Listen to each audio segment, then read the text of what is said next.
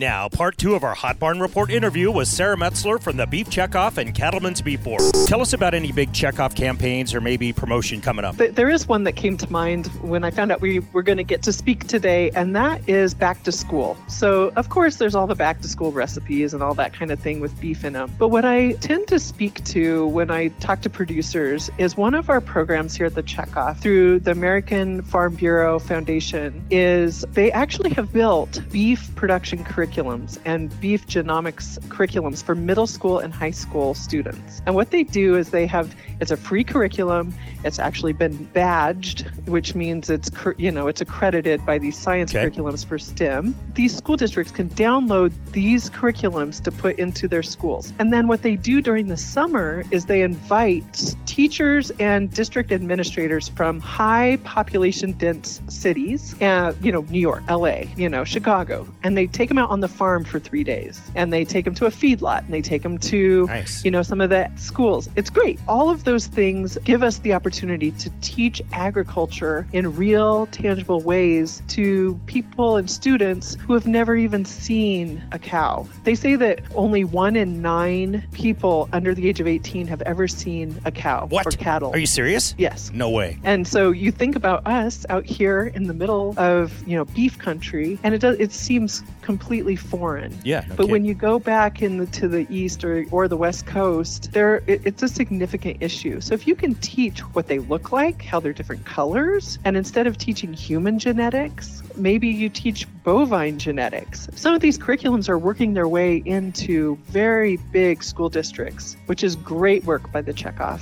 and exactly what producers tell us here at CBB that they want their dollars to go to. Tony Romo back this year? Or? No Tony Romo. no We're moving Tony in different Romo. directions. Great, great campaign. We yep. had great fun with him while we had him. On to other things. Yeah. Uh, can you tell us about the other things, or are you going to release any you know, names we or have, top secret? So of course, Beef It's What's for Dinner has relaunched themselves again. You'll see that they're very specific to a younger generation, which is who we we need to target to eat more beef. Totally. So we have ads on TV. We have them during baseball games on TV. We have them on Food Network. We have these Beef It's What's for Dinner ads playing all over social media. In spite of the fact that beef is a little bit higher at the grocery store in terms of cost right That's now. put it. Yeah, we like that. You know, yep. people are still people are still buying it, which goes to show that our cattlemen and women out there are continuing to raise the best beef in the whole country, if not the world. So people are still paying for it if it's the good stuff. Sarah Metzler from the Cattlemen's Beef Board, thank you for all the hard work you do and uh, promoting beef and your entire team. Great bunch of people to work with, and thank you so much for your time. Thanks, Monte. Great time as always.